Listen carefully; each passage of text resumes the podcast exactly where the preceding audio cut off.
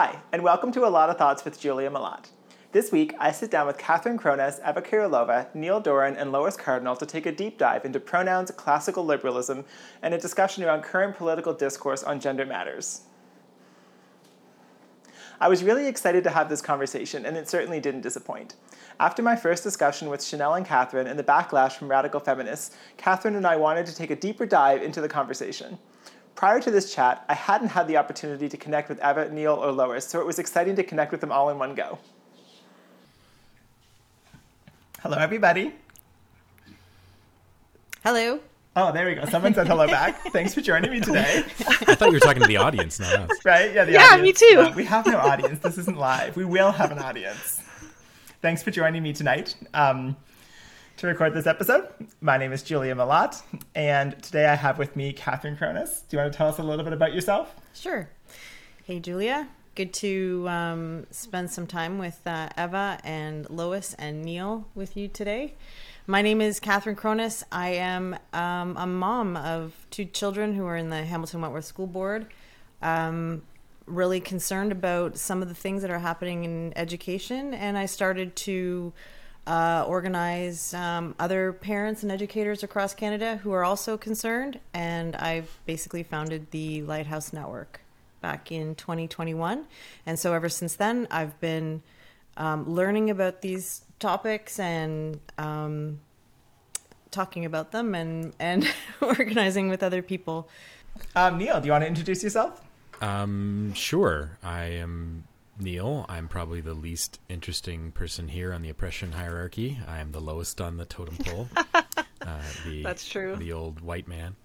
Um, I am a father of two. Um, uh, they're pretty young right now, but one of them is starting school, so that's been fun. I have share some of the same concerns that Catherine has about seeing what that will be like once they get a little further into school. Um, I have a bunch of friends who are teachers, and so I sort of keep my uh, ear to the ground to find out what's going on within the um, the school system that way. Uh, my mom is a retired teacher as well, um, and yeah, I don't know. I just uh, have always sort of been interested in issues that related to sex and gender, and I found myself randomly sucked into this rabbit hole that has become this big conversation, and found you know after you know twiddling around on the internet for a while trying to t- talk to people about this and be- that being very difficult to do without everyone screaming in your face uh, i ended up finding eva because she turned out lived f- 10 minutes from me and then you know since then made a bunch of connections locally and a few more online and so just kind of looking forward to chatting about these interesting topics Awesome. Thanks so much for joining us today. And Eva. Okay, hi, I'm Eva. Um, I am a writer first and foremost. I and I'm on Twitter. I'm known as Canada's preeminent lesbian. I guess I have to say that. Um, I write for a website called Gender Dissent. We follow sort of the money and influence behind the push of gender ideology in Canada. I do weekly articles for a Substack called The Distance, and that's um, a Substack of an organization called LGB United. Um, I also do some writing for Reduxx, which is the best website in the world. Um, and I also recently started my own Substack just to just to put my own thoughts and my own writing that don't really fit anywhere else. You know, just uh, essays and stuff. And yeah, I'm really interested in all these topics. It's been great to connect with Neil and with all my other friends here in Calgary and around Canada, and Lois, who's in Edmonton. Um, it's been a crazy ride so far. I didn't realize Lois was in Edmonton. I just you're all so far away from us. I assume Well, you're all in like the exact same outside of. Edmonton. yeah. How far is Edmonton from? You guys are in Calgary. I don't It's even know where you two hours. are. Three hours, and Lois is actually actually further than that, so we're pretty far apart. Okay, good to know. Well, on that note, Lois, tell us about yourself. Hi, I'm Lois. I'm an opinionated post-op transsexual, 14 years, and I have, I don't know, I don't know what to say about myself. It's all on the internet. It's all on my Twitter, and you could find my Twitter at Duchess underscore L or the obituaries. I, I love how you said it's all on the internet because I think that's true of a lot of people in this conversation. And I've, I've Yeah. never spoken to three of you before, but I know a lot about you because it's all on the internet, and I think it's where we learn things nowadays. Oh no, I'm It's all out there. It's all there. It's all I'm out really there. curious. What are you curious I know, about? but if you Google my name, like Lois Cardinal, it shows uh, a bunch of old ladies that passed away. So it's like, It does. oh, I know. I, I've done that, and I'm like, oh fuck. Just add another one. Cool. So, um, we wanted to tape this uh, this chat because what was it? Almost a month ago, Yeah. uh, Catherine and I were in Ottawa with Chanel Pfahl, and so we recorded a chat similar to this. We had a bunch of hot topic um, discussions we wanted to go through. We've actually only released the first half of that. The second half is on my computer, waiting for me to bother to upload it to YouTube. Um, but in that first half, one of the questions was, "Are trans women women?" And when they pulled that up, I was like, oh, "I don't want to answer this one. It's so cliche." But in the answer, um, Chanel made comments about using she/her pronouns for some trans people when she wants to, including me. And this was kind of a, it wasn't even the point of the conversation. It was kind of a passing comment that she made. But when we posted that online, it got a lot of attention, um, which I didn't expect. I, uh, I sent the clip to Catherine and Chanel ahead of time because I always let people see things so I don't put something up they don't want to have go up. And we're all kind of like, yeah, that's fine. Let's post that. And then it became like a three day affair in terms of all of the pushback that came uh, came along. And I think all of you were involved in that as well in, in various ways in terms Yeah. of some of the comments. So, um, so I'd love kind of everyone's thoughts on what they saw there, what happened, and then hopefully we can go into a deeper discussion about about the pronoun conversation. So who wants to go first? I guess I can. Who wants to offer of thoughts, themselves up Rachel. for slaughter first? Oh yeah, it's gonna get me canceled for sure. Uh, sorry about my cat. Um, no, I was a little bit like I, I was involved to the extent that I really didn't like uh, the attacks on Chanel and you, Julia. Um, I thought people were just being. I didn't mind the disagreement. I know there's lots of women who draw really hard lines, and that's totally fine. I don't need to, them to agree. But the kind of it turned into kind of personal attacks. It turned into, you know, I was I was watching some group chats that I'm in, and people were saying, "Oh, Chanel, what a, what a traitor! She's done a 180. She's from people who don't know her." like, um, and this was actually kind of uh, it echoed something similar that had happened uh, at the end of last year with Colin Wright because it came to light that Colin Wright has a trans friend who he will use she her pronouns for. And I also witnessed the same thing, you know, because Colin had written a pretty influential piece about not using pronouns, uh, not using coerced pronouns, like in workplaces and things like that.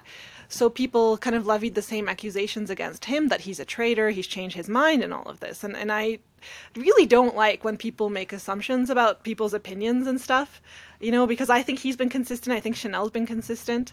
Um, so that's why I kind of jumped in, and it only in the context of just people really grilling her and, and pretending that she was some kind of traitor. So that's why I wanted to get involved. Yes, I was called uh, traitor too.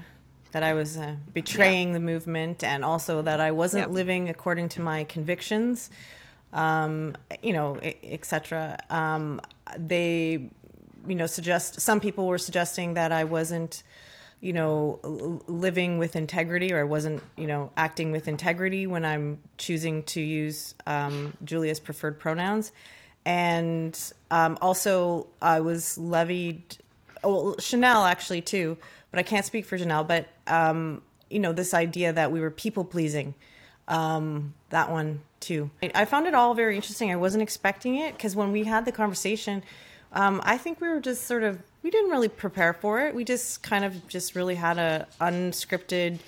Um, casual sort of thing just wanted to talk about these things. We sort of last minute even chanel came up with these questions like just a few minutes before we sat down to talk right? So we She was supposed to have done them a week ahead of time, but whatever. yeah yeah yeah. Anyway.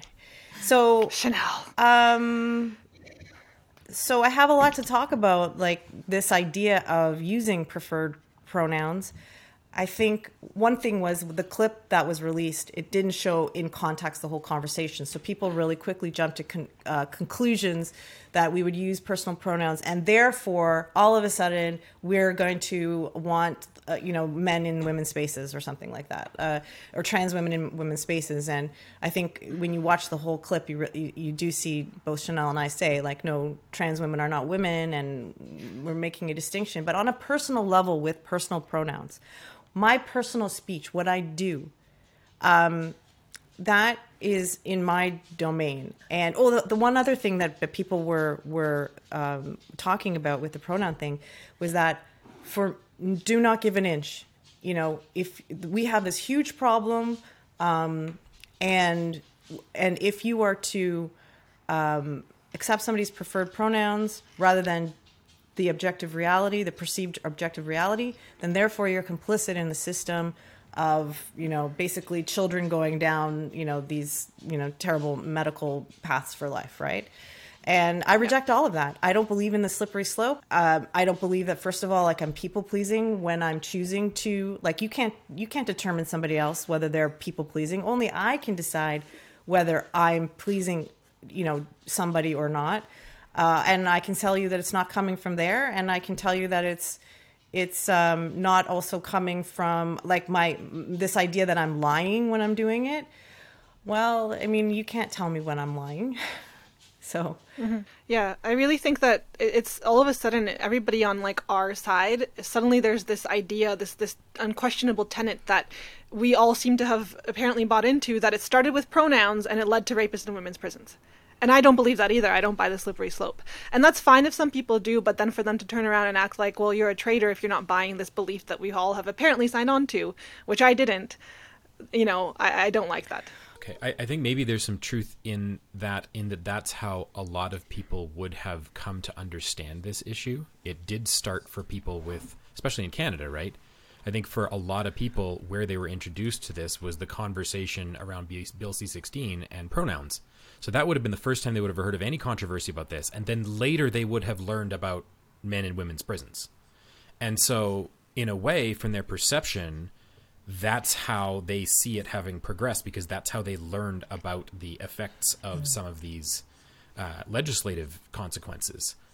So I think that maybe, even though I would agree that that's not actually the slippery slope that led us to where we are today, for a lot of people, that's probably their perception of it.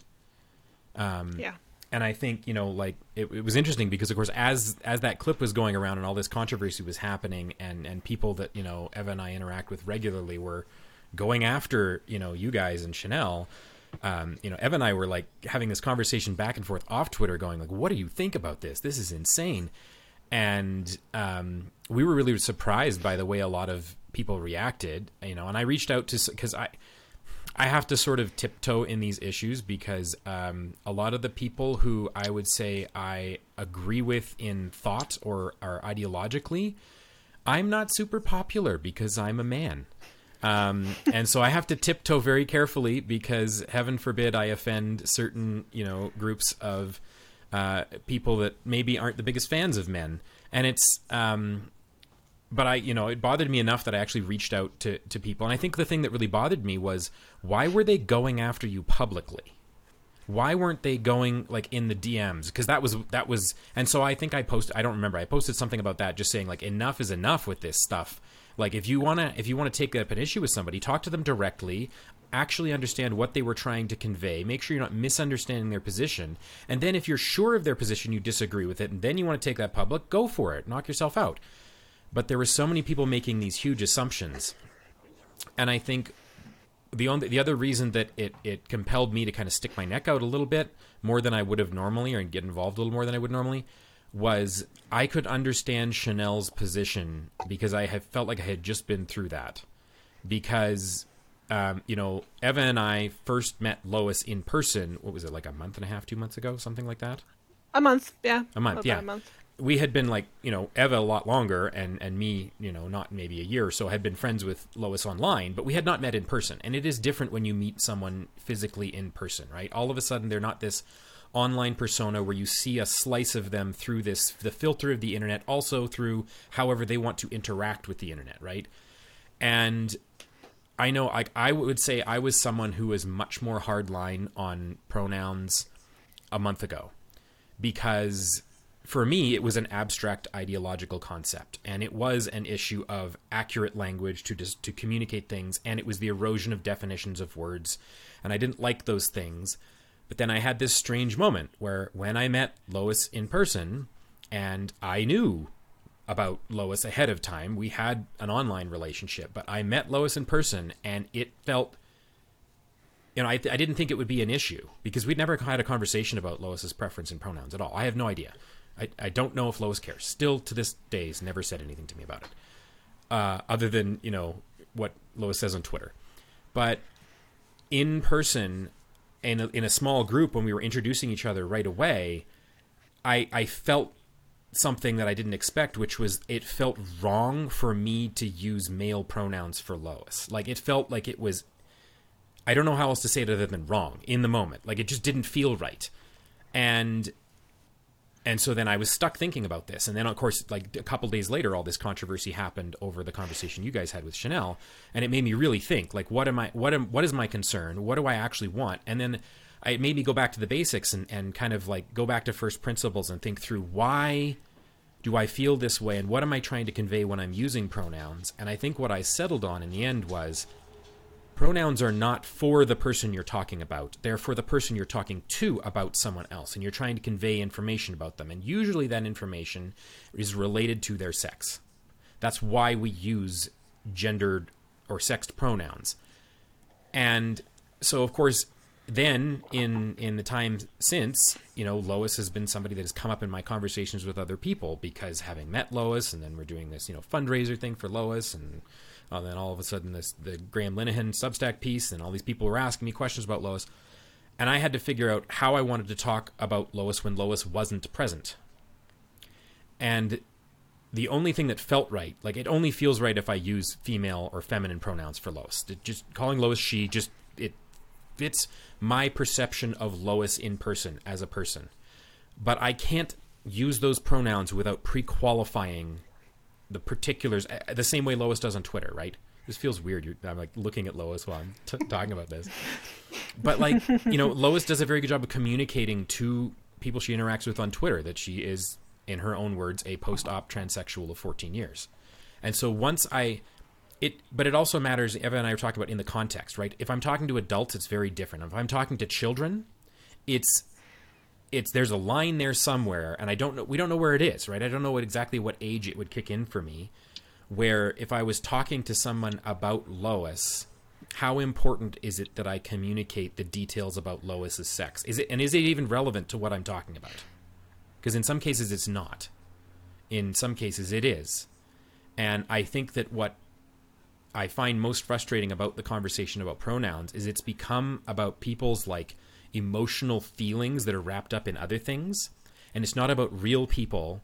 And it's not about the the more important things which are you know i don't know if you guys saw today. We were just chatting before this started about there was a national post article that came out today where there was an incident in i think um, uh, london ontario or, or, somewhere near you guys uh, where there was an arrest of um, uh, someone identifying as a trans woman who was accused of assaulting someone in a in a women's shelter.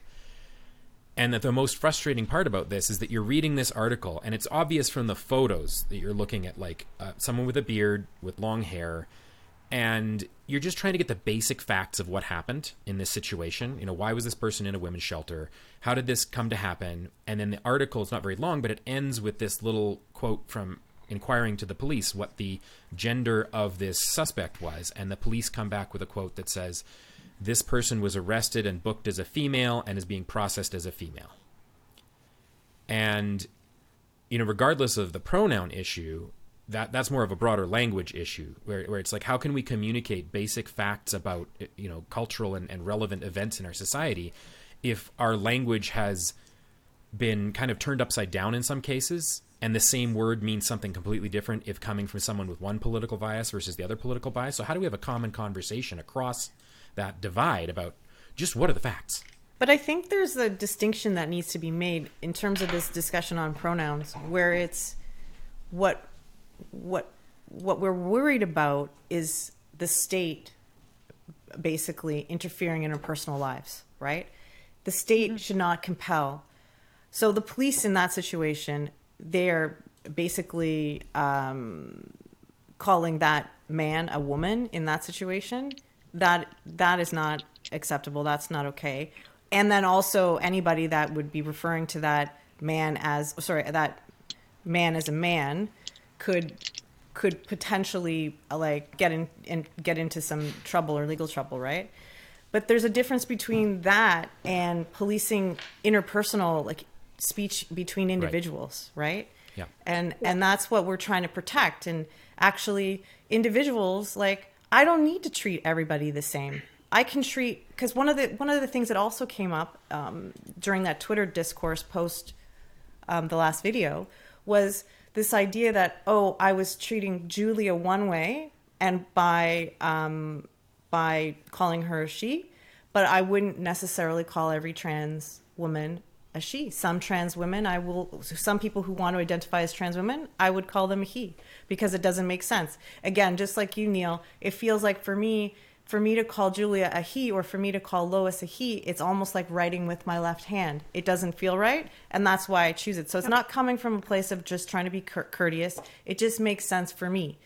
Um, and and and and to try and i think the line gets drawn when people are trying to they people can criticize me for um calling julia she they can they can they can try to argue they can try to persuade me to call her a he because they're concerned about the slippery slope argument for example. I feel that's all very reasonable to to want to persuade me. It's just the way that people were trying to do it was the most sort of nasty and mean way and and and sort of trying to belittle me and Chanel and um, you know put us down call us naive call us you know all these things that we're not and and, Yeah. and also try to make us feel guilty like we're complicit in in this problem etc and i'm like yeah i'm not that's not going to work for me um, give me an argument Yeah. and i haven't found a good one yet um, that's going to convince me to do otherwise Yeah, I feel the exact same way. And what you mentioned about like treating different people differently, that's completely fine. Back when this all went down with Colin Wright, he had us do like a little symposium article where we all did little pieces on how we feel about pronouns. And one part that I loved from his own piece that he did, we, he said, My friends get special treatment because they're my friends. And I'm perfectly fine with that. This impulse to make us treat everyone as if we are like the state or something is just really really strange like of course you treat your friends differently um, and i've had this pushback too with lois before uh, you know people asking me like oh you know what pronouns do you use for lois and stuff and it hasn't been as bad but people haven't this is not even a discussion we've ever had like lois doesn't ever tell anybody what how to speak right like how, what is your um, view on this lois I honestly, I don't care what people, what sort of pronouns they use on me. Like, I'm not going to compel somebody else's speech. They're an individual looking at me as an individual. We are not some part of a collective. So I want to have a human experience with the person. And that's what I had with meeting Neil. It was a human experience. I didn't introduce myself as anything other than Lois. And that was that. Like, even with you, Eva, I've known you for how many years? I like still three, haven't told. four? yeah. I know, and I haven't told you my pronouns, and it's like, whatever. how did we whatever. last this long I know. And then yes no, like I get it too. Like you, you can, you have your approved transsexuals or trans people that you use preferred pronouns, and then same with me. I'm like I, the ones that I don't approve of, I don't choose pronouns. I'm like I don't care. I see reality, and I'm gonna stick to it. So most of the trans people that I interact with are he hims. I'm not gonna like marnie Ugh, yes. That's a he him. and that's entirely up to you that's Yeah. the whole point Exactly. and it's actually funny i'll tell you i don't think i've ever told you early on when you and i were really starting to talk tara and i were kind of going through this my tara is my partner and we would sort of alternate we weren't too sure what to use for you because this was like really early on and eventually it was tara who was kind of like okay let's just call her she like let's just stick with that let's just you know, because why not? It makes it easier. We're not flip flopping. We've agreed. We respect you. We like you. And it was very easy. And especially after talking to you more and after meeting you, that just felt natural. Like there's no, I would have to, like people sometimes make the argument that using preferred pronouns is, is extra. You have to go an extra step. You have to kind of train your brain and, and almost lie to yourself. But I feel like if I had to now switch for you, I'd be fighting my own brain to call you he. around. Yeah. I, I like I know when I What wrote um, that piece for Graham Linehan's Substack, I deliberately avoided using pronouns about Lois because I didn't want to wade into this controversy. Because the point was not to say what I thought about pronouns; it was to tell my story of my you know experience of Lois as a person to try and get attention to this fundraiser so Lois can get medical care, and it was excruciating to write this thing without using pronouns. It felt gross and awful, and that's the thing I think people try and uh, say when they're like, "Oh, you're gonna have to like fight against your internal urge." And there is some truth to that, but I think people make this assumption about what their urge will be because of their perception of other people mostly through the internet. These aren't real relationships with real people. And when you meet someone in person, um, it's different. You see them as a person. And, um, you know, and I, I think it's really, you know, the other the other thing that's weird is this: we we we we've all used this language a few times where we say like, "What are my pronouns?" Like they're a possessive thing that you own. I don't think anyone has pronouns. They can have a preference of what they how they would choose to be referred to, but you know, like this, I've been in a few meetings that were really uncomfortable where, you know, it was a kind of a, a work meeting or, and people, you know, somebody would start the meeting and say, everybody introduce themselves and their pronouns. And I've never seen such discomfort from people because even the people that I saw that were like sort of happily participating, they didn't really care as much about their pronouns. They they cared about they might have cared about other people's pronouns, right? They were they wanted to be respectful of other people. But there's only a very very small group of people that care about their pronouns. And it's not that I think we shouldn't pay attention to the concerns of those people. I think that we should, the same way we should pay attention to anybody's reasonable concerns about their them being respected in, in social interactions. But respect is something we negotiate, right? And and some people show up with a default higher level of respect for strangers, some people less. And that's based on your personal experience and, and, and why you trust or respect people more from a default position. But for me, I'm I'm generally quite respectful and trusting of new people um, until they give me a reason not to be, and and then I'm less likely to be respectful of them. And that's not just going to affect what pronouns I use about them, other than in most cases, uh, until you know five years ago, pronouns were pretty obvious. For you know, you could just assume pronouns pretty carefully. I mean, unless you go back to the SNL "It's Pat" days. Um, you know, it, it, was pretty much a safe assumption that you could guess the pronouns. And if you weren't sure, you just didn't use pronouns and you asked certain questions to figure out maybe what pronouns were appropriate. Um, and we all knew how to negotiate this, right? And nobody was labeling themselves or putting a, a, a sticker on their chest that says, hello, my name is, you know, whatever, and my pronouns are. So maybe we could get back to actually getting to know each other and negotiating those things. I was at a, a, gaming convention on the weekend in Washington D.C. Um, there's this game called Blood on the Clock Tower. It's a social deduction game. My wife and I are completely obsessed, and the creators of the game were there. So we, we drove down to Washington, and of course, in board game culture, it's it's very it's very woke. And so they announced ahead of time there would be um, ribbons for pronouns and oh yeah, you have board games behind you. Love it. I have like half of those on the on the shelf down there behind us anyways, um, so we they, they, announced ahead of time there would be pronoun ribbons, so don't worry, all that's covered. And I thought, oh gosh, so I walk in and sign up, and they have all the ribbons. There's the she, her, and there's the they, them, and there's the write your own in in case you need something that's not on a pre-printed one. So I, I just left them and didn't pick one up because I. As you said, it, I think it should be obvious. I think what I'm going for is obvious, and if people don't want to use that, that's their choice. But I don't think it's that difficult to know what I'm going for. Um, so I didn't have a ribbon, and almost everybody else did. And then at one point during the conventions, the, the storyteller is running through this game and they need to refer to me and they just kind of pause and they're like, I need to know your pronouns. And they, they called me out, like, I need to know because I can't continue this if you don't clarify for me and it's not on your name tag. And, and, and it was just the weirdest thing. And I'm thinking at this point, like, call me he, him if you want. I don't care. Let's just, let's just play the game we're playing. But it's it becomes, like you said, such a big thing to know other people's pronouns. And I, I don't know. I'd, I'd rather get anything at that point. I think it comes from fear on both sides. So sure. the the people that want to stick to oh stick to reality and make sure you correspond your pronouns to what you see objective truth whatever that comes from a fear because they're fearful that if they don't do that that if they if they concede anything that they're going to be complicit in a system that's harm ultimately harming children. I think this is ultimately about the concerns about the harms for children. We want to protect children. Um, and there's fear on the other side, the people that are doting and wanting to, you know, announce pronouns and make sure they don't misgender anybody is again because they want to feel good and they want they're they're afraid of looking bad or being bad. And so, and I think, I think if they can just get to uh, just have that realization or that um, see when what's driving what's driving their um, sorry i'm not explaining it properly but you, you you know what i'm talking about and I think there's a, there's another interesting element to this that, as Canadians, I think is relevant because I, I don't know that it's as relevant anywhere else, but I know it is relevant in Canada. Is that unfortunately the way that the laws currently exist in Canada, especially the human rights um, laws. If if I'm in a personal interaction with you, Julia or Lois, and and we know each other, we have a relationship. I am choosing whatever pronouns I choose to refer to you I'm, I'm not really very concerned that either one of you is going to take me to a human rights tribunal for misgendering you, right?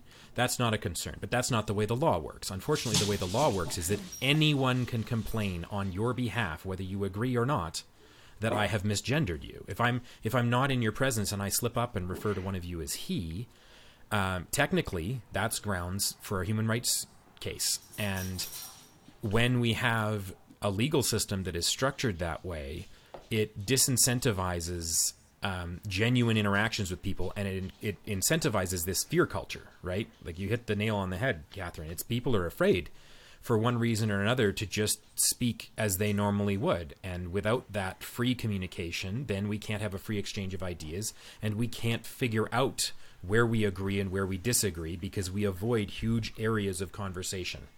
And I think I, I, I can speak for myself. I have entire groups of people I interact with, friends, where this is a subject that I walk around with a 10,000 foot pole.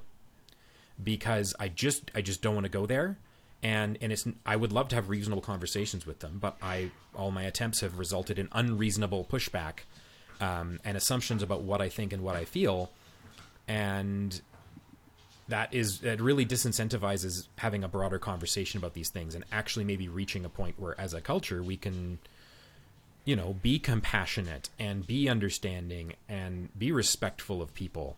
But like everybody needs to be in on that and it can't be these like mm-hmm. lines of fear. I think the a big issue that I think is, is a part of this is that both sides really are seeing pronouns as like this proxy for reality itself. And I'm kind of disappointed. Our side, I feel like when we take pronouns, our side, when we take it so seriously that we start to police each other's speech, we're doing the exact same thing we are making we are reinforcing that those pronouns are reality versus if we were comfortable and if everybody was grounded in reality they would be nothing more than a social nicety that you choose to extend to some people. You know speaking about like the reason why i don't agree kind of with the slippery slope i think that's amazing neil how you said that it seems that way to people is you know for example i was watching the other day uh, the transparency podcast they had dr paul Vasey on which was fascinating. I loved it. So he's worked with the, the fa'afafine in samoa right and the Aarons, I don't know which one it was, both of them, asked him a question at one point What pronouns do people use for these men? So, if anyone listening, the Fa'afafine are basically like a third gender category. They're same sex, same sex attracted men, they're effeminate. Um, and so they said, What pronouns do people use? And he kind of laughed because it's really not an issue. Because in Samoa, they, they have a third gender category, but no one's confused about that these are males. Like, people know they're males. And so when it comes to pronouns, they kind of just, some people use he, some people use she. The Fa'afafine themselves would never think to police anybody's language or to demand any pronouns. It's just not an issue. So here you have a society where some people are nice and call them she and her and whatever their language is. But they haven't forgotten the reality of the situation. They don't actually think these are, you know, biological females and women. So I understand every culture is different, but that's why I think us you know, policing each other's language on pronouns is kind of just reinforcing it and playing the same language games. You know, on the other side, they want you to recite trans women are women as if it's magical. But then on our side, we can't, you know, you're not supposed to call a woman, a trans woman, she and her as if it is also some kind of magical incantation that we, we shouldn't say otherwise it's real and we're reinforcing it. And I just want to get away from our language being just that important. Sometimes we just want to be courteous and nice, and I, I, totally get why some people have drawn a hard line in the sand and don't want to do it. But I'm I'm not there. I don't I don't want to be at that same point. You know, I think it's important to fight against that. It's almost puritanical to draw that yeah. hard line, right? It's mm-hmm. what we're trying to get away from.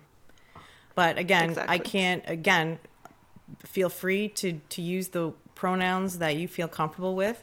Uh, it's not it's not for me to to judge. I just want the same respect in return. yeah, like sometimes in my reporting, uh, I talk to sources that are quite pro trans and, and use those preferred pronouns. And I'm just speaking to a human. I'm not going to, uh, you know, t- tell that person how to speak. I'm not going to lecture them. We're just having a conversation. I know what they mean. I know who they're referring to, you know. But I see this on Twitter. Sometimes there'll be a story where maybe someone's using they to refer to some kind of criminal that's being talked about, and half the comments are on like just policing that use of language. It's like, okay, we get it. That's not really the important thing here, in my opinion. I was just going to say it almost takes away from, like, if you do think that there's a huge problem then you think like okay if i just use the, the the, the the pronoun that corresponds to that person's biological sex then i'm off the hook. I've done my job and there's nothing else to do. I think that that's the last yeah. thing that we need to worry about. We have larger problems and the biggest problem in this uh, i would say you know the slippery slope. Um, what was the slippery slope then? Maybe it was people stopped fighting for free speech because if we had free, continued to have free speech and uncensored um, media and free flow of ideas, then we would have uh, the the actual accurate medical data and knowledge out there so that people can make actually informed decisions about whether or not they want to transition. And as we see what's happening, the, the, the, the, medical scandal that's happening with children being put on this medicalization for life, it's happened because they're not being given good advice. They're not being given, parents are not being given the full story. And, and that's the real, that's the real crux of the issue. Um, and there's many reasons for that too. And it's part of my, my belief is, is part of it actually has come from, we had this birth of gender ideology, feminists actually were the ones pushing uh, gender as a social construct. Um, You're going to get in trouble for that. I know. I know. I'm fine with that. Should we clip that for them? Just like hand it on a platter? Feminists did it. Sorry. Well, I mean, I was talking to somebody recently who reminded me that it was journalists, female journalists, wanting to get into men's locker rooms. So for years, women were fighting and they fought and they won to get into male locker rooms. Hmm. And now they're complaining when trans trans women, men want to enter into female spaces. Leave that aside at the moment. I'm probably going to get in trouble for that too. um, but this is a, just, can I just add something to, to, to this just from my perspective? Look, I am two years into sort of figuring this stuff out. Um, I had no knowledge. I, I mean, I did philosophy at U of T back in the early 90s. I studied postmodernism. But in terms of all these cultural battles, I'm like only a couple years in to this where I've been sort of, I started with nothing and then I've just been researching and learning and reading. And I'm not coming from an academic background. And so um, I, I realized that part of the last video that we did in Ottawa was stepping into some stuff because of, of the ways that Chanel and I were talking about things were not the ways that certain groups um, want us to talk about those things. And that's just because I'm just an average mom who's just an average person who perhaps at this point, you know, um, is actually re- re- recognizing that even in the last six months, I've learned so much. So I like these conversations. We're having a conversation. Um, and what's going to happen is after this conversation, I'm going to sit on it. We're going to put it out there on, on Twitter. I'm going to get all sorts of criticism. And maybe my thinking will change or maybe maybe it won't. I don't know. But i'm open to like putting myself out there with my ideas. And i think that's the whole point. Am i supposed to enter into a conversation like this with all the knowledge like and and am i supposed to? Or am i supposed to say hey this is where i am right now and i'm in you know i'm trying to figure things out i just want to comment i don't think you're an average person i think you're a pretty phenomenal person but other than that, I agree. Yeah, but I think it's important to note that that the those of us that have been I don't know what it is so what is so compelling about this issue, right? I have asked myself this question a million times. Why this thing? Why and why am I so focused on this issue? And there's a bunch of va- very valid reasons, I think. And uh, but I get a lot of criticism criticism because people look at me and they're like, "You're a white straight dude. What do you care?" Um, but it, it does affect my life in some fairly major ways.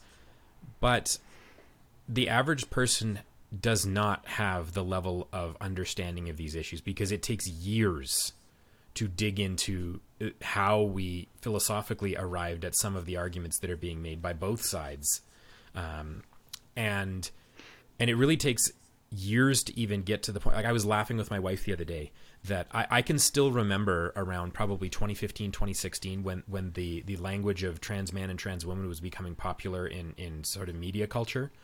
And at that time, I listened to a lot of pod. I've always been a podcast listener, and I listened to a lot of podcasts that would now be considered super woke um, a lot of NPR stuff, and and they were bringing these issues. There was a lot of storytelling podcasts, and these were featured stories. These were like LGBT focused podcasts, and every other story was about someone who was trans identified and their journey. You know, and I was very compelled by these stories. I always found them very interesting, but I can still remember the cognitive dissonance of trying to figure out when I first encountered the language. Okay, trans woman is that a woman that is transitioning, or is that a man who has transitioned to become a woman? And I can remember the the struggle to like, and I genuinely wanted to understand. Like I wanted to understand what they were saying, and and when you're listening in an audio only format, and it's a third person telling a story about someone, you don't have the other cues to try and figure out these. So you spend the first five minutes of the story instead of listening to the details of the story, trying to figure out, okay, which way are they transitioning here? Like I just this is feels like it's important information about this individual story, and the language is not communicating to me the basic facts. And now it's like I I sometimes forget that when I have conversations with people, I can see that look in their eyes.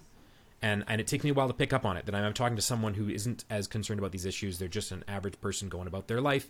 And this, I don't try and force these conversations with people, but it might come up in conversation related to something else, and we'll end up talking about it. And I can see that cognitive dissonance happening, and it reminds me that oh yeah, there's this broader group of the of the world here, even in the West, that is not immersed in these issues of gender, and the language still confuses them a little bit, and sometimes you have to spell it out for them, um, and that it's we need to be able to have conversations where if these are going to be national conversations, they need to have some some basic level of understanding and some basic language that we can all understand the the basic concepts that we're talking about here. And I think we're getting there, but that's still really confusing for a lot of people. It is, yeah. Yeah, and you know, Catherine, I think so. You said like two years you've been kind of aware of this stuff.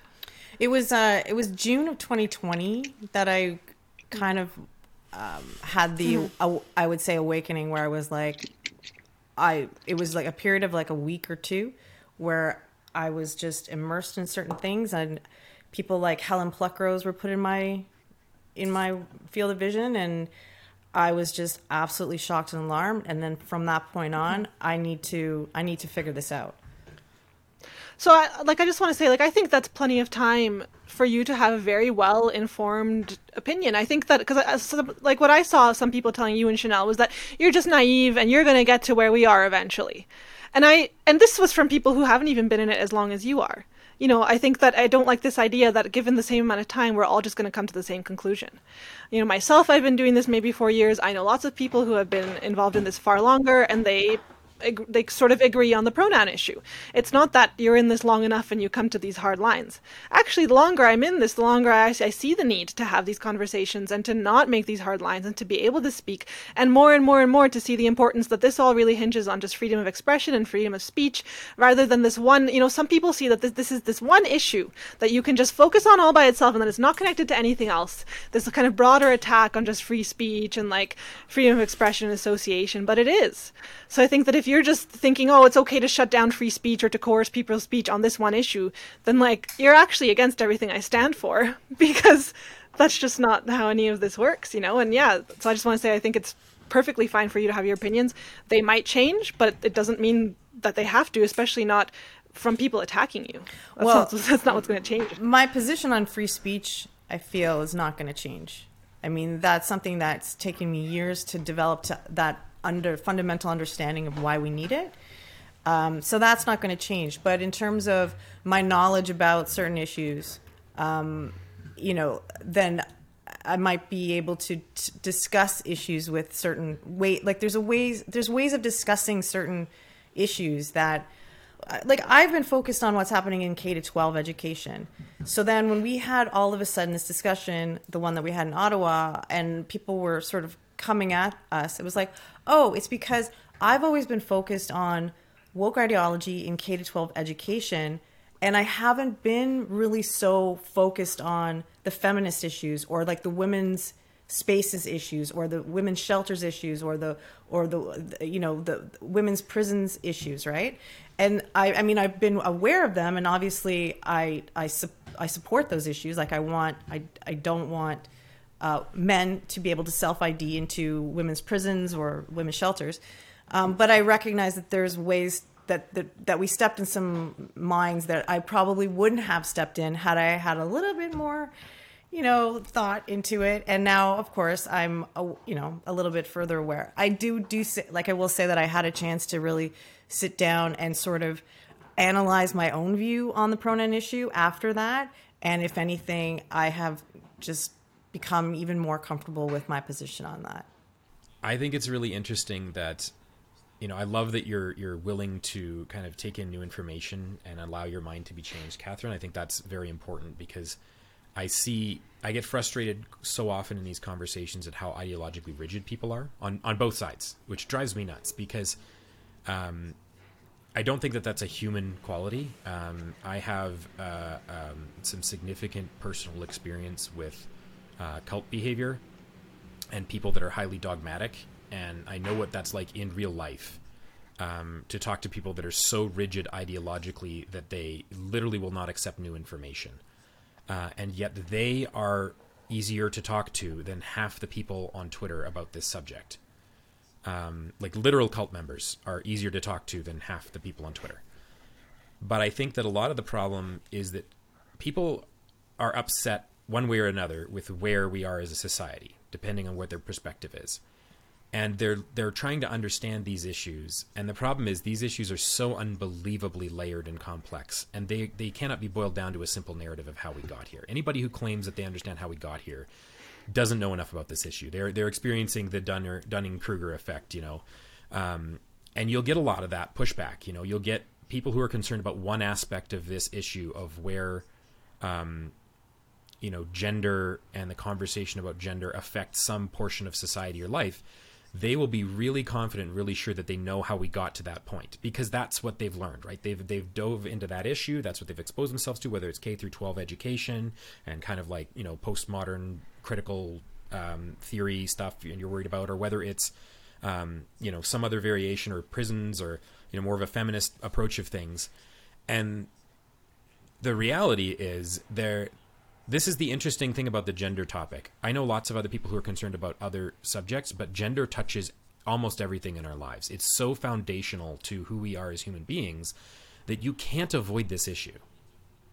And I think the reason it's such a hotbed topic, too, is because it's become part of this victim culture uh, that it, we are engaged in as a society where there's many ways in which people can claim victim status and they can use that to advantage themselves in some way in society because our society is very very catered to that right now. And this is the only category where i'm not saying that this is happening broadly but where it is possible for people to identify into the victim status. It's the only category. There, there i can't we all know what happens if i pretend to be a different color of skin.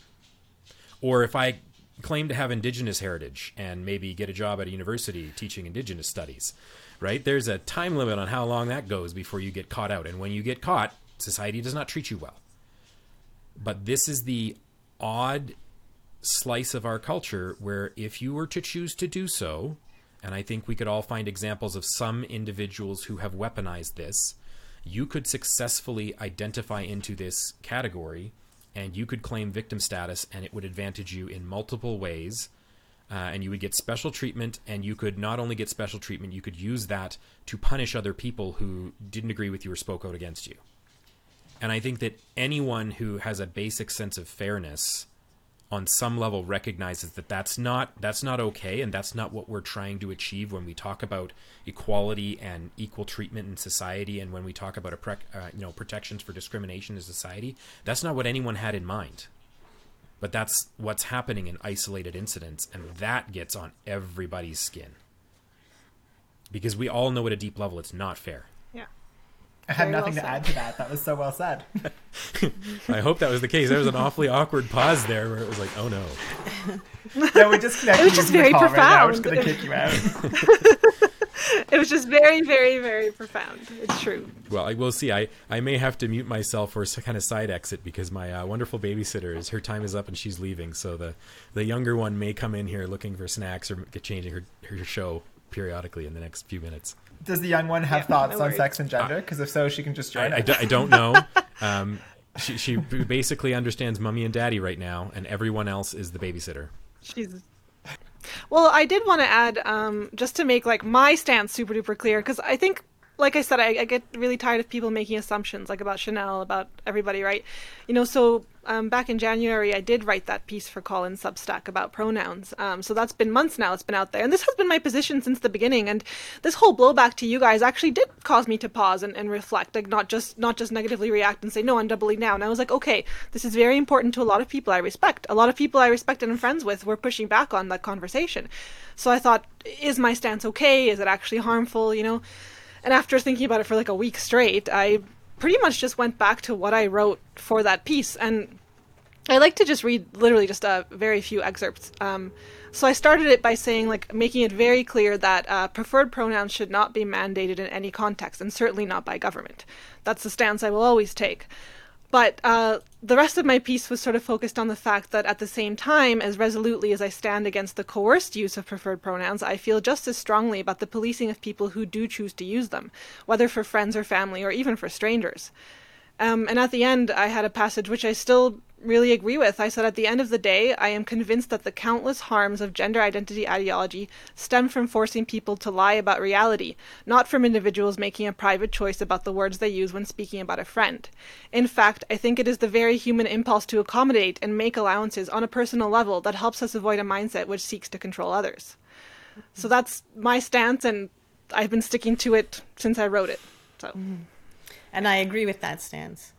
I think there's like uh, some of the conversations that I've had um, surrounding truth, like this idea that um, we need to um, speak to the truth at all times and uh, like on an individual basis. Um, and I think that the whole point about classical liberalism, liberal science, is that it's there is an objective truth. Um, it exists. Some, you know, it, it can be. It's there, but liberal science is a process that is trying to uncover it. But it's never. You don't ever fully arrive at what is true. Like there is this. It's like we can make truth claims about what's true. I can say this person is a woman, a female, and it's a truth claim. But to prove it absolutely is not part of what liberal science is, right? And and so what that allows is though for the constantly we constantly have to verify and verify and verify and verify or rather we also need to falsify or try to falsify our truth claims, right? And and that's in the in there there's like that um you know to say that something is absolute truth is sort of like this arrogance. So like in liberal science there's this built-in sort of humility to um you know saying okay i think i know but we're always just going to leave it a little bit so that we don't make those absolute claims You said the most important thing there that I wish more people would understand, which is, you know, you see it all the time now. Like you drive around, you see signs on people's lawns. It's not as bad, but a year ago or two years ago, it was really bad during the pandemic, where you see, in this house we believe. And those were more dogmatic than some of the most, you know, religious, hard nosed people I've ever met in my life, those signs, because they fundamentally misunderstand the basic premise that they're supposedly based on which is that the beliefs that we come to, if we really believe in the scientific method, are falsifiable, not verifiable. Mm-hmm. And when you go to try and understand something, if you go seeking information to to prop up your hypothesis, you are doing it backwards. You are trying to confirm your bias instead of disconfirm your bias. And this is something that drives me absolutely nuts. i I'm guilty of it myself too. I think everyone is, every human is, because we don't like being wrong, right? But you know, I like the understanding that being wrong isn't the, the being wrong doesn't feel bad, right? When we are wrong, we don't feel bad because we don't know we're wrong. The thing that feels bad is the moment you realize you're wrong, when you are confronted with a truth that is at odds with your understanding of what you think is objective reality. And that is an uncomfortable feeling for, I think, any rational human being. And I know that was something I struggled with for a long time. And man, in my 20s and my early 30s, I was one of those people. I would argue the wrong point just to be right because I just, I loved being right and I like to argue. And, you know, now I've had a whole bunch of experiences that have led me to the point where I'm quite the opposite now. I mean, I, re- I don't want to be longer, wrong a second longer than I have to be. And that means you have to be open to really listening to other people and listening to other ideas and other concepts and updating and correcting yourself constantly. The problem with that is that that is physically uncomfortable for most people psychologically because it leaves you sort of unmoored from a sense of understanding of the world and and and I think that that's something that some people miraculously gain at a young age. I mean, it took me into my 30s till I sort of matured enough to be able to think that way. And it's something that can leave you with a sense of curiosity about the world and and a sense of like openness to new things. And you know, I often joke that as as a software developer, I should have learned this a lot sooner because the first thing that happens as a software developer is you you write something, you put it out into the world, and then what happens? People poke holes in it and find all the bugs. And the you know the, the default reaction of most software developers is to be really defensive about the bugs and say, oh no no that's a feature, right? We joke about this all the time. We all interact with software you've had that experience now where something doesn't work and they'll complain that that's the way it's supposed to be, and it's clearly not the way it's supposed to be. But you're just in denial about facing up to the reality of this you know dissonance between how you envisioned it and how it actually is you know you thought it worked this way but objective reality shows you it doesn't and so I, maybe that was part of what helped me get to a point where i could try and listen. And it's not perfect right? It's really hard. If you were really sure about something and you you base your entire life in some ways around uh, your understanding of something, and somebody comes to you or you encounter a piece of evidence that strongly challenges that idea, to actually open yourself up to that, and to actually ask yourself, could I be wrong?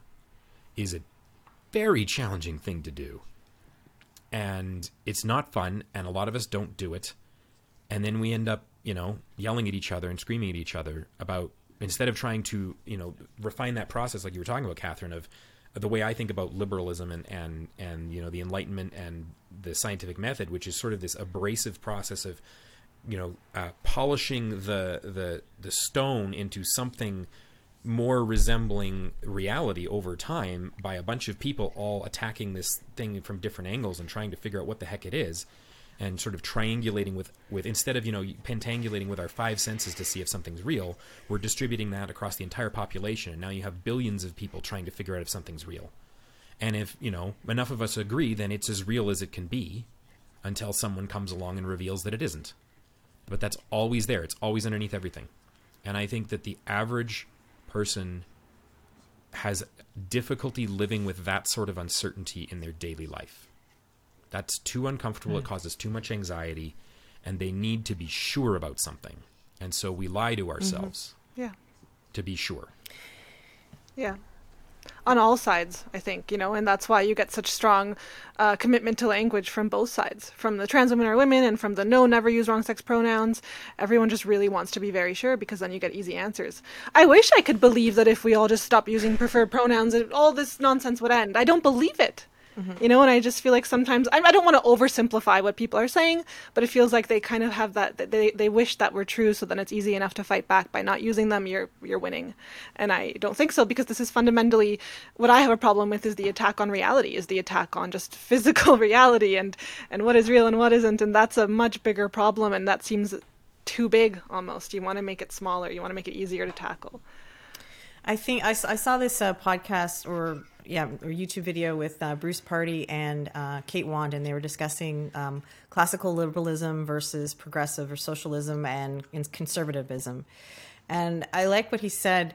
It's like classical liberals tolerate a little bit of chaos.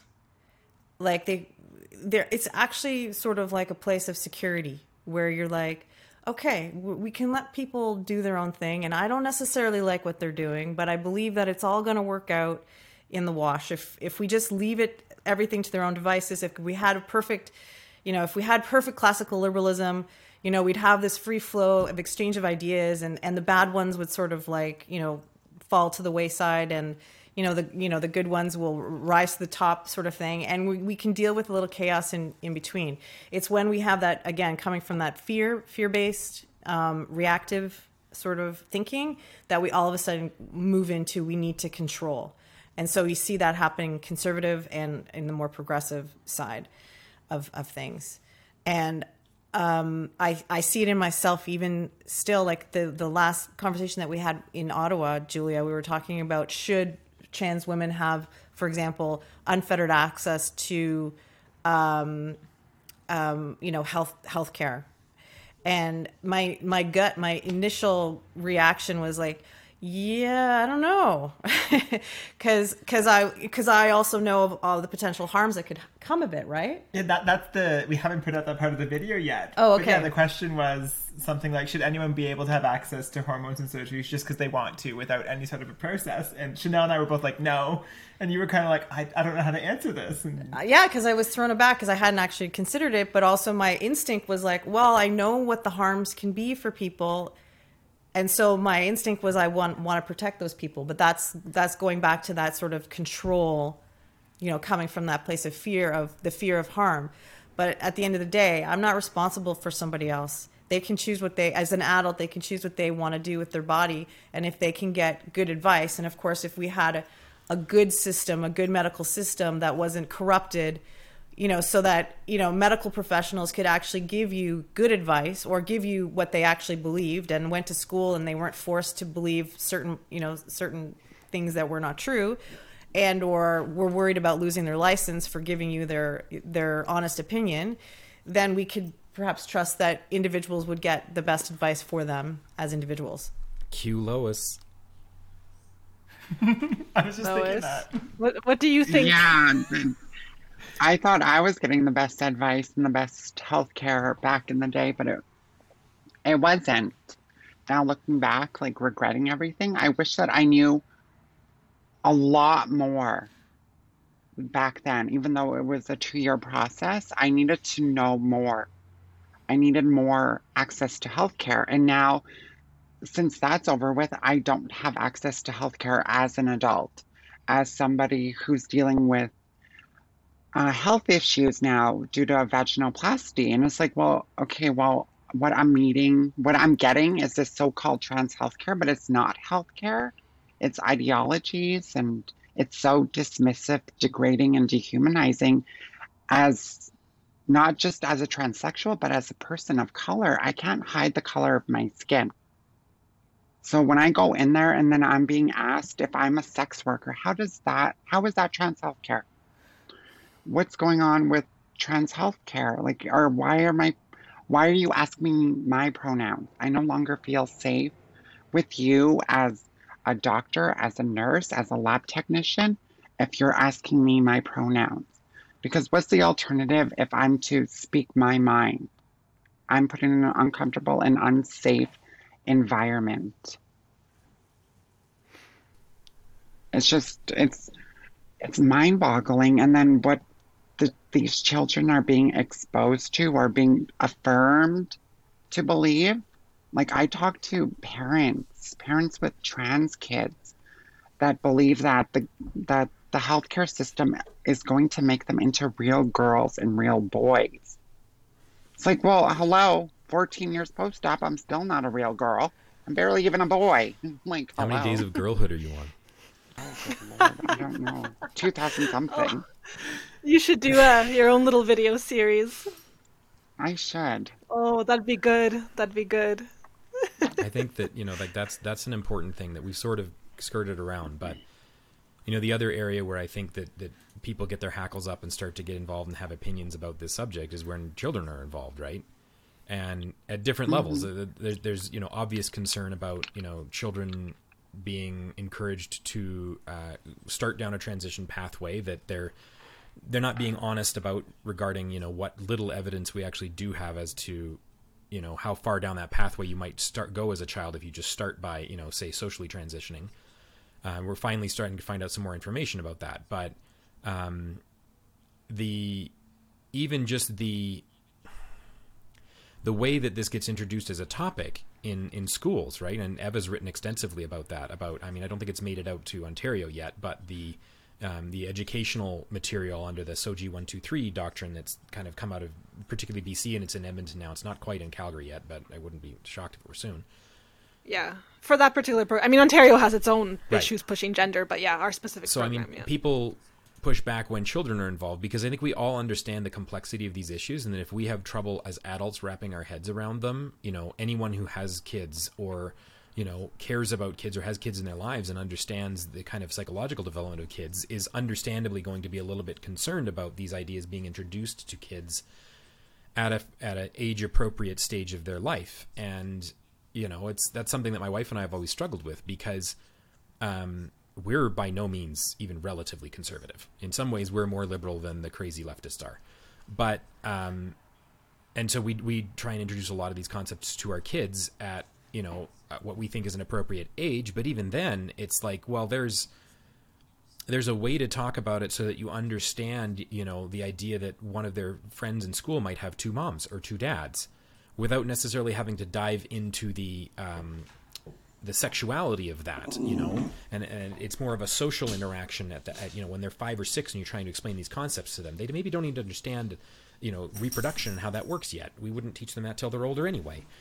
Um, but I think that, you know, for me, I think one of the reasons why this issue became such a big deal for me, um, was because when I started hearing and seeing some of like, see, I, I came more from the, the left culture first and I was active on Tumblr. You know, when you know you hear a lot of the stories of the detransitioners and how they got sucked into things on Tumblr, and these blogs where this was being talked about, and, and I was a part of some of those conversations. I wasn't in those spaces directly, but I was seeing it happening, and it was very much a part of kind of my online language. And I was starting to see young people have conversations about how they were going to, you know, surgically transition, and you know that was never something that had occurred to me but i had cancer when i was 24 i had testicular cancer and so i had a radical orchiectomy on like very short notice and when that happened you know the medical system was incredibly clear with me with no uncertain language what the consequences of that were going to be and that it could affect my fertility and it could potentially affect my hormone levels and that this was a fairly major surgery and you know i wasn't given a whole lot of choice um, but they, they- it was very very clear to me how big a deal it was to have a genital surgery and when i saw the conversations that you know younger people even in their early 20s were having about these kinds of operations and the sort of like casualness or glibness with which we they were having these conversations I think that that sort of like set off red flags for me because I, I kind of thought like, whoa, like what I had was a significant surgery. They're talking about way more significant surgeries than what I had, and they are not talking about it with an understanding that would communicate to me they get the gravity of the situation. And then when I heard medical professionals talking about it that casually, that's when it really started to set off alarm bells for me because my urologist was not like that. My urologist was very clear what they were going to do and what the risks were and, and what the long term side effects could be, and that the alternative was, you know, stage four cancer in three weeks. Um, so I think that those kinds of conversations, when it comes to kids and kids not being, you know, I, I hate the the word, you know, it's become a hot third rail, but I think the right word is being groomed ideologically, right? It, the problem is it gets conflated with sexual grooming, which you know may or may not be happening in isolated circumstances. But what we're what the real pushback from a lot of parents is is that parents feel like their children are being ideologically groomed into a way of thinking where teenagers literally think they can change their sex and that they will grow up to be a real man or a real woman. And they are not being told that, well, what you can do is you can go on exogenous hormones and these will be the side effects and the consequences of that. And if you're you know, informed enough and you're willing to go down that path, that may be, you know, an option available to you. And that, that past that, then you can get into surgical options and here's all the, you know, potential options there and all the side effects. And that's not the conversation that's happening at all and you know having sat through uh, the medical context of this you know like eva and i uh, both spent most of the first 10 days of the trial of uh, nurse amy hamm in bc as observers of that hearing in her disciplinary hearing for the bc nurses and midwives um, college. And the medical experts for the college are presenting this issue with a gloss of you know um, it is they are not presenting it realistically, not even close. For them, this is a social yeah. issue, and these are the people that are in charge of the majority of the government-funded research into trans issues in the country, and that concerns me a lot because it really worries me that that children in the current generation and future generations are not being given the actual information they need to be able to make decisions when they're struggling with you know issues of gender identity um, and and gender nonconformity. And it's like I want kids to be able to express themselves however they want to express themselves. And I want them to be able to um, explore how they want to present themselves in the world. But I don't want them to be lied to about what their the reality of their options are and what the consequences of those things are. Yeah. Yeah, I think that's really the issue is that we like I don't I wouldn't want to outlaw these surgeries and treatments for adults. I, I don't want to control people that way, but the issue is that you know the the establishment is captured, the medical establishment is captured, Amy's nursing college is captured, and, and so I don't believe that they are giving good information. They're not doing good research. They're not giving good information to patients. So that's why I mean that's why I'm a part of this fight to try and bring attention to that because I don't want to lobby to literally re- for laws to restrict this, but I want people to know what's going on. I think we wouldn't be in this problem if it wasn't this massive social movement. Then you would have a small number of people who want to pursue this, who hopefully would have good information, and who just make the best choices they can. And that's not something I would be concerning my life about. There are plenty of other minority groups out there doing things that maybe I don't approve of or that I think are funny or weird or whatever. I'm not obsessed with that. It's because this has reached these massive social levels. And not to say I think trans people are funny and weird. And it's just that I wouldn't be like speaking out against this tiny minority of people wanting to do this stuff. It, it wouldn't be an issue for me. Uh, but it's just taken on this whole different um, thing. It's just one of these massive contagions and that's why it, we see these harmful effects on every level with kids and medicine uh, you know everywhere so I have a I have a question kind of for everybody, but it specifically comes out of what you just mentioned there.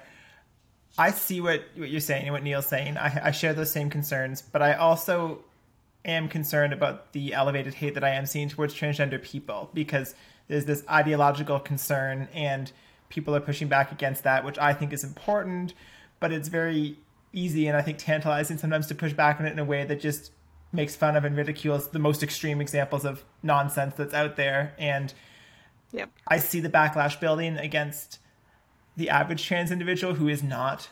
They might subscribe to that ideology. They might not. I, I don't know. But they're not the ones who are maybe pushing this. They're certainly not the medical community. They're certainly not the, the nursing college or any of those institutions. What do we do about that? What do we do about that to, to move this forward and also protect the individuals at the same time? I think that there's a responsibility of people like us who have, you know, been looking into these issues for a long time and have concerns about them to sort of self police our own behavior as a group. And it, and it's hard because it's not really a group. Like there's no organization, there's no cohesive group of people, but we all connected one way or another. You know, we sort of all follow each other in the same circles. Most of us on Twitter.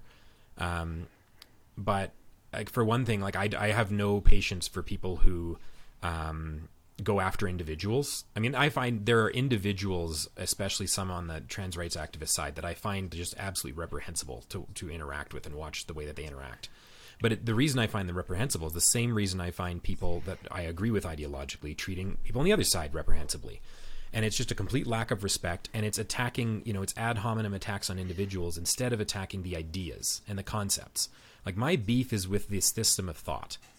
And you know, I think about it because a you know, I, it's analogous to me. A, a, significant portion of my family are are members of a cult, and they're lovely people. They really are. They're genuinely some of the nicest people in the world.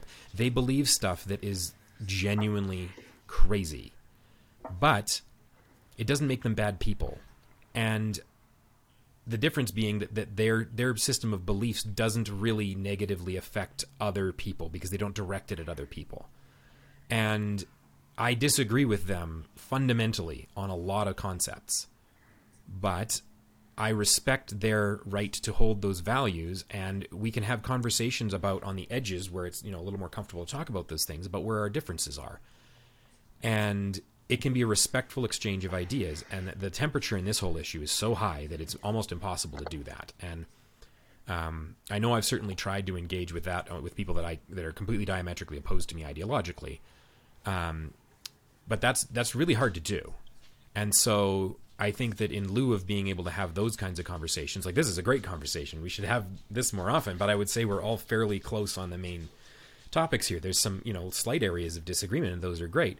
But I think that within our own sort of movement, if we don't police the behavior of some of the worst actors ourselves, then we're guilty of exactly the same thing we dislike about the other side.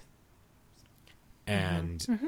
it's hard to do yeah. that because you get called out and you get you know they come for you especially because it gets you know, there's little clicks that exist within this thing. And if you go after one of them or criticize one of them. So i try not to do that publicly. I try and do that in in direct messages because then people's reputation isn't at stake right?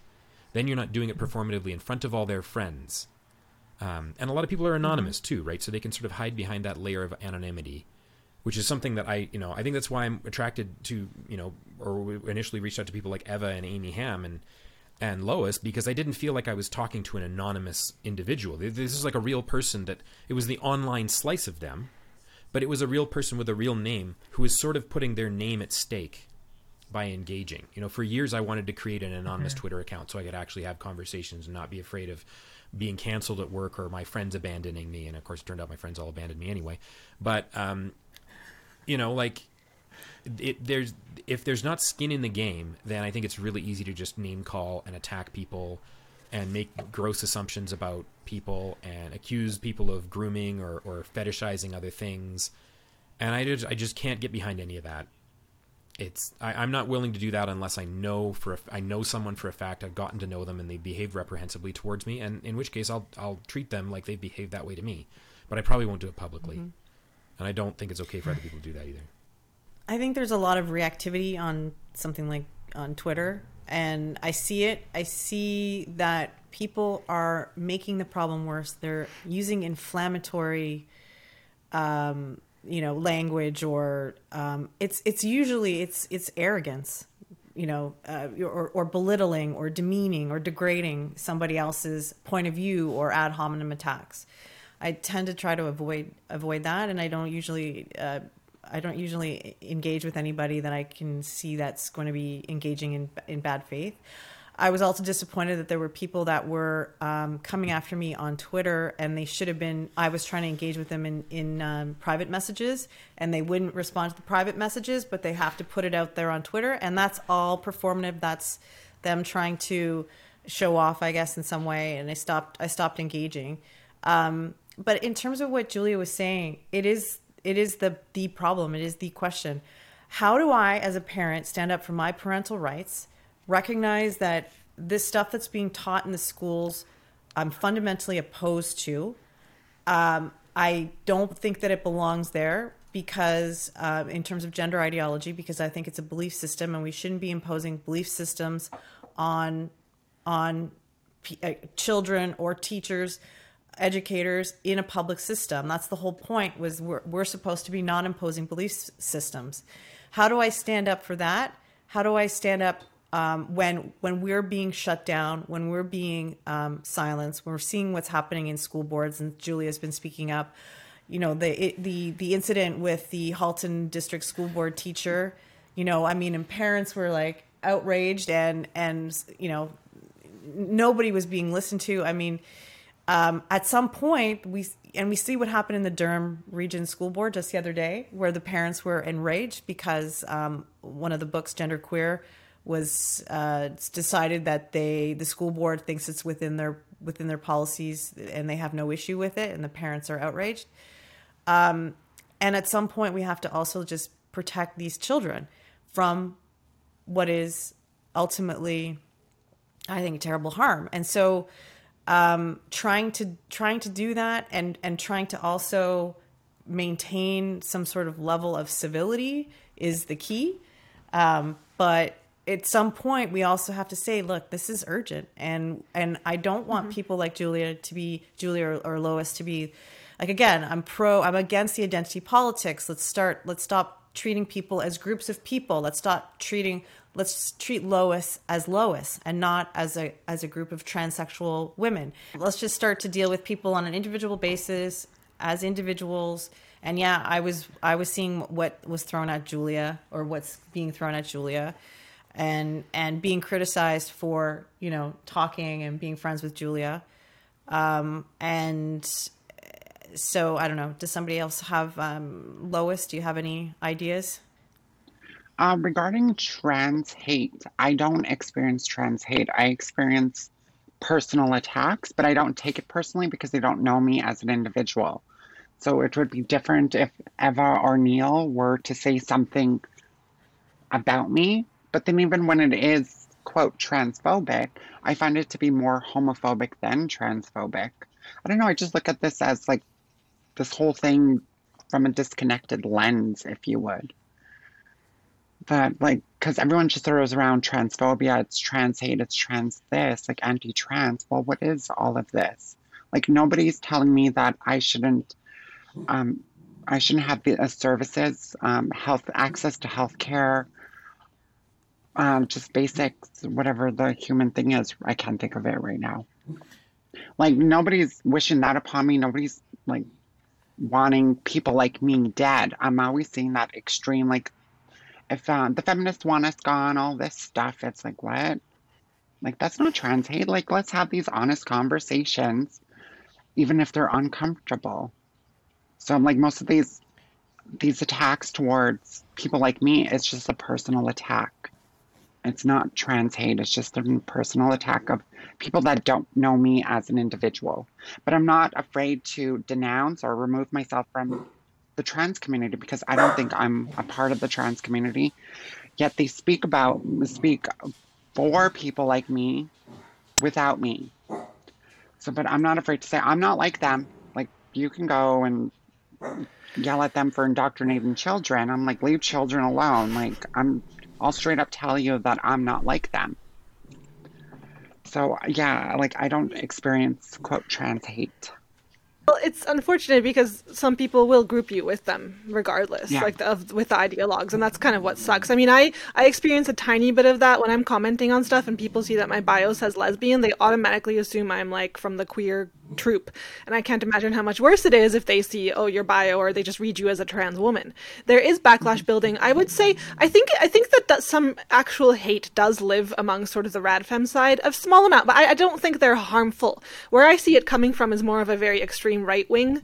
I think that there is a lot of actual hate brewing and growing, not only just for people who identify as trans, but also just for the entire alphabet, because they're like, I am sick of this. I am sick of this, you know? And so, I mean, as someone who, like, I, I feel that a little bit for myself, but as someone who is in this space and who has very harsh words for the ideology, which I do, I don't mince words on that. I do try to be very, very careful to not stoke that against individual people. And I know I'm probably not perfect in that regard, but I try not to get into it on Twitter with individuals or make like personal attacks or try to paint people with a, with a broad brush. I try very hard to talk about the ideology, the philosophy, and the ideas. And I know that that might be lost on people. They might read my words and think all, all trans people are awful and horrible. And so I think that the responsibility does lie on me to make that clear. And the interactions I've had and the kind of people who want to speak to me, uh, I think that that shows and is obvious. But yeah, I do think about that a lot as I'm part of this debate is I don't want to be stoking that hatred and fear. You know, I really don't. And I do feel that responsibility. I think there's. I'm going to get in trouble here.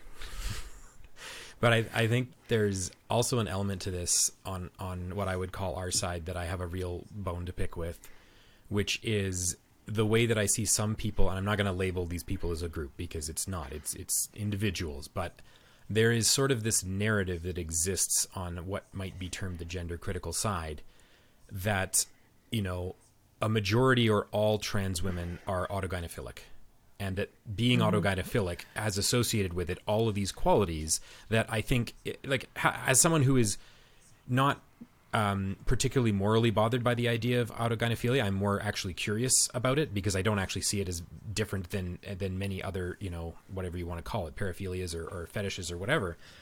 And so maybe as someone who can look at that a, a little bit more objectively and try and actually understand it, um, it's not that there aren't qualities. You know, I, I'm sure at this point, if you've been involved in this long enough, you have encountered stories of you know people who have interacted with some of the more you know extreme examples of autogynephilia that have negative personal consequences, right? But that doesn't. You can't paint everyone with that brush, and it really it annoys me to no end when I see, especially on Twitter, I see this behavior from people who are critical of gender ideology, accusing everyone left, right, and center who might even be associated at all with any sort of a trans identity of you know playing out their fetishes in public.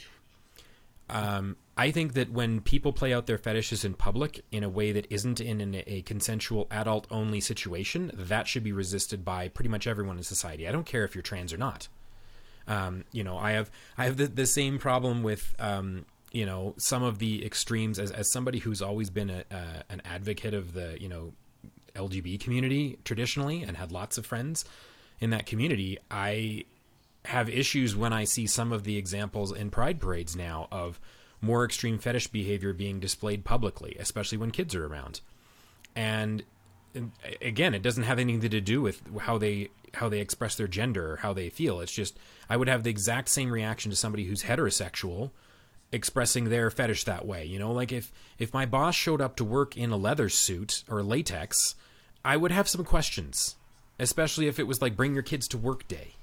Um, and you know, I, I think that separating these concerns out could help lower the temperature of the conversation a little bit because I don't think it's helpful at all to accuse an entire group of the worst behavior of a select indiv- group of, or small group of individuals within that group. And I don't think that helps anywhere. It's the same reason why we wouldn't apply that kind of thinking to race or religion or ethnicity or any of those other qualities about people. You don't people are not a monolith, right? And you know, I've I've met, you know, enough trans identified individuals now to know that it, there's quite a wide variety of expression of and what that means to people and I am genuinely curious about what that means to individuals because for me I can I can talk to someone about their feelings about how they, you know, experience gender and how that interacts with society and the world around them and and just be genuinely curious. And that doesn't really have anything to do with with you know their personal experience doesn't really have a whole lot to do with ideology. They may have come to conclusions and they may be influenced by other people, and we disagree about those things. But like I'm genuinely interested in understanding how they came to be there because that's not a common experience for most people. And so I do want to learn about those things. But in order to actually be able to learn about those things, I have to not make a bunch of assumptions about that person, especially not negative assumptions. Can you define autogynephilia for us, just for anybody who may not know what oh, that God. means? Yeah. Um, so, I mean, it was coined by Ray Blanchard, who's a Canadian sexologist, uh, but it was meant to refer to the idea of being attracted to oneself as a woman.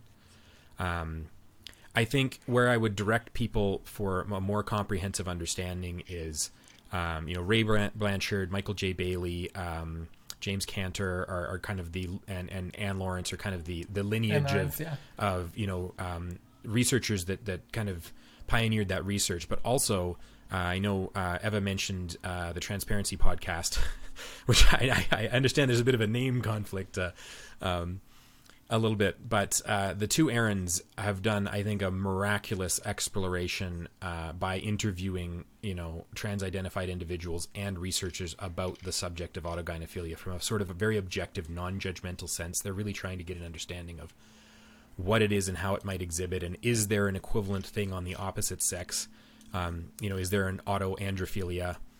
Um, and I, I find these things interesting, and I don't I don't think that there's reason to make moral judgments about people unle- until their behavior uh, starts to call for that. And I think that there are uh, lots of people in society who have all kinds of interesting niche sexual desires and interests that don't get expressed in negative ways in society, and we don't have a problem with those. Um, so, as far as I'm concerned, if someone is autogynephilic and they interact with society in a way that, you know, people who don't need to know that don't ever know that, then I couldn't care less. And more power to them. Um, and, you know, like to your point, Catherine, I think that would be the classical liberal stance. And I think there's a lot of people in this who would claim to be from that ideological camp who maybe don't behave that way in this particular area. And I, I take a bit of issue with that. I um I stay away from the whole groomer discourse.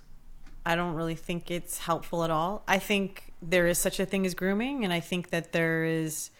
What is it? It's really manipulation, and um, I think that attacking, like, I think we need to stick to uh, what the real issues are in terms again i'm coming at it always from a k to 12 you know perspective in the public system is to maintain like we need free speech we need like rather than go after people as groomers like no like i think a lot of these people that are participating like in this process are coming from a well-meaning place.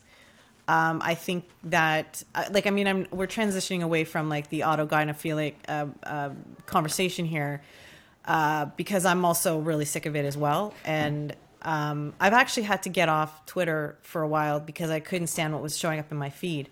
That's between the grooming, the autogynephilic, the the really, you know, um, the, the the trans hate that I was seeing, right?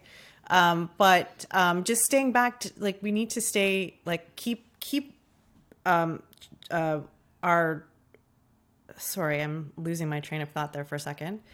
Um, stick to the point. The point is we want freedom of speech. We don't want beliefs to be imposed on us. We want to ensure that there's a free flow of, of information and discourse. We want parents to have rights, to have the right over their children, to make sure that there is parental consent of what's happening in the school system, which a lot of children, um, there are children being transitioning or socially transitioning in schools without parental consent. Um, we need to stick to these these sort of fundamentals, and um, that will like to stick to the instead of trying to attack people or groups. Yeah. I think there's no overstating how we have to resist this ideology just for everyone's sake the kids, the, the parents, the gay people, the trans people, because it's emboldening those really bad actors to, to do terrible things and get away with it and play the victim card. And so that's why, yeah, that's just why I find this whole topic so important and fascinating. Okay, so does anybody have any closing thoughts they want to say based on what we have gone over in the last hour and a half? Oh, oh my baby. god, I need to have a baby. Your ovaries are hurting right now, aren't they? oh. uh, my last thoughts are babies are cute and we should protect them. mm-hmm. Yes. Agree. Cool. Yeah, this is a I lot mean, of we fun. can just end it there. Well, okay. In, in all seriousness, though, uh, it's really great to talk to you guys. I think it's really important that we do this kind of stuff. I'm really glad you reached out, Julia. Um, and I, I just think that this is very important to do. We might get blowback, or we might get a good reception. I don't care either way. It was Yep, Agreed. I think we're all in agreement. And yes, we definitely have to do this again. Thanks. It was good talking to you all. Sorry. Okay, bye. awesome. Thanks so much.